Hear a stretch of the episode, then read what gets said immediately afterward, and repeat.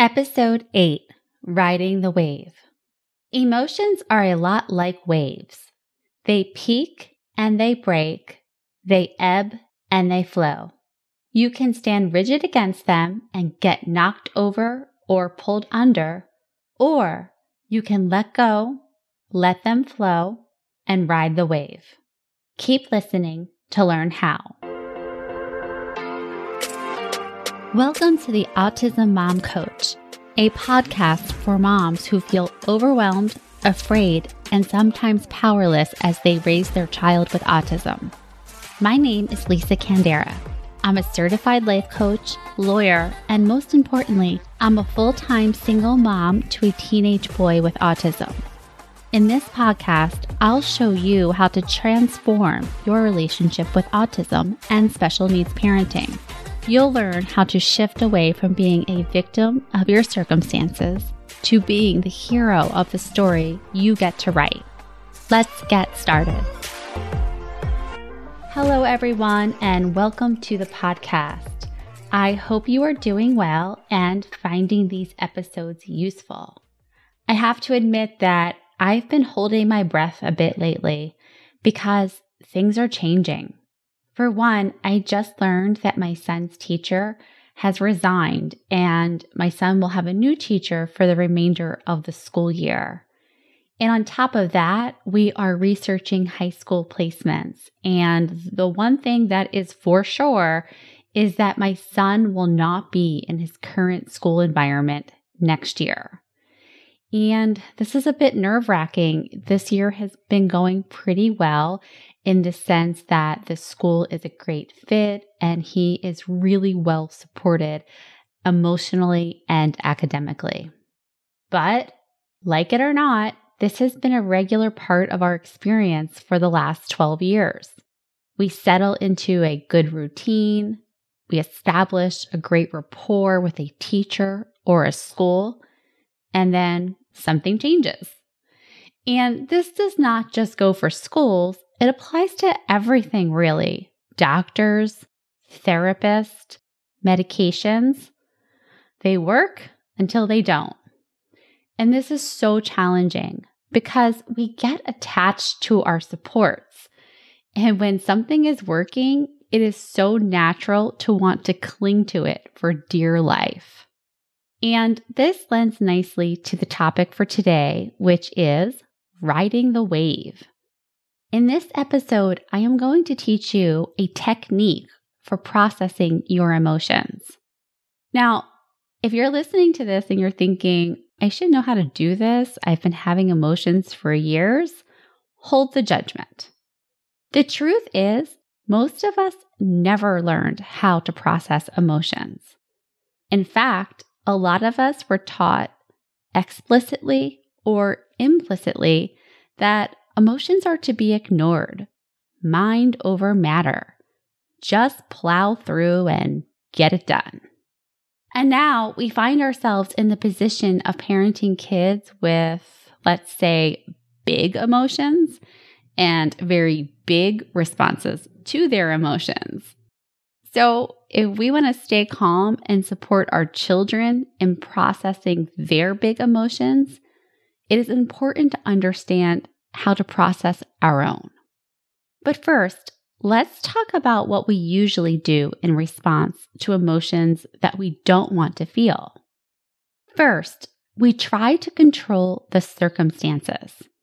Remember circumstances, the only line of the self-coaching model that we can't control? Yeah, this is exactly what we try to control, right? The one thing we can't. Our children, other people, the environment. And I did this for years, and I still do it to some extent. I did not want to feel helpless or out of control, so I tried to control everyone and everything around my son so that he would not have a meltdown. I brought extra birthday presents for him to family parties because when he was younger, he did not understand why the birthday child was the only person getting gifts, and he was not. And let me tell you, this got a lot of stares from family members and friends who said things like, "You're spoiling him," and all that. And yeah, maybe so, but really I was trying to control and avoid what I saw as the bigger threat, which was him melting down in front of everyone and party being over. What else did I do? I ordered his food as soon as we sat down at a table to ensure the least amount of waiting. And one time I went so far as to stuff his birthday party piñata with Ziploc bags of treats with each party guest's name on it so that my son would not be upset that he did not get as much candy or the same toys or trinkets as someone else. I mean, seriously, I know how crazy that sounds. And even at the time I did, but again, I was like, I control the situation or he'll be out of control, and I don't want to handle that. So that's what I did. And despite all of these clever little plans and hacks, most of them didn't even work. My son would get upset and he would do what humans do and he would have an emotional reaction. And then I would feel so defeated and exhausted because I was trying to control the things I can't control. Which always, when I say that, reminds me of the Serenity Prayer, which is my favorite prayer and really probably the only one I can remember.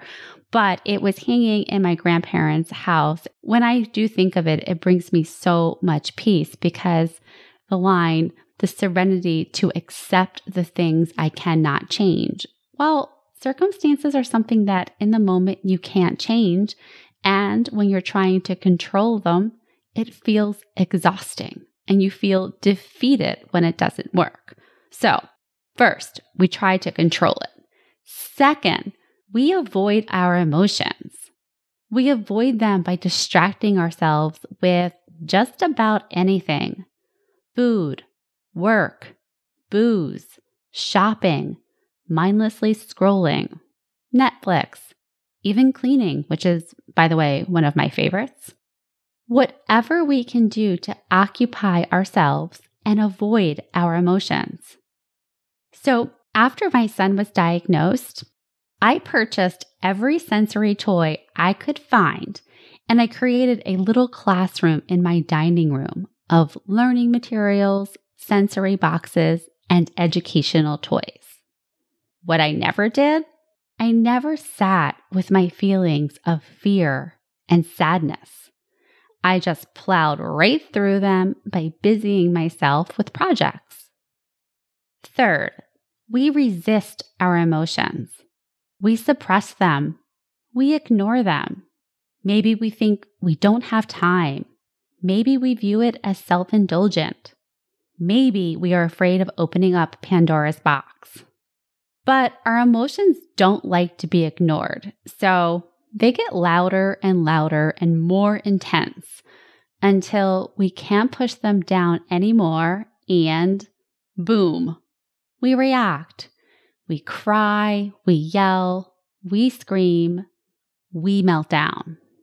And sometimes this feels good, but most of the time we don't like the way we show up when we react to our feelings.